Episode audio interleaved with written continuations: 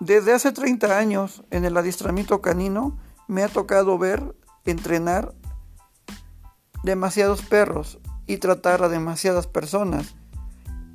Y te traigo en estos podcasts una solución para algunos de los problemas más comunes de tu perro.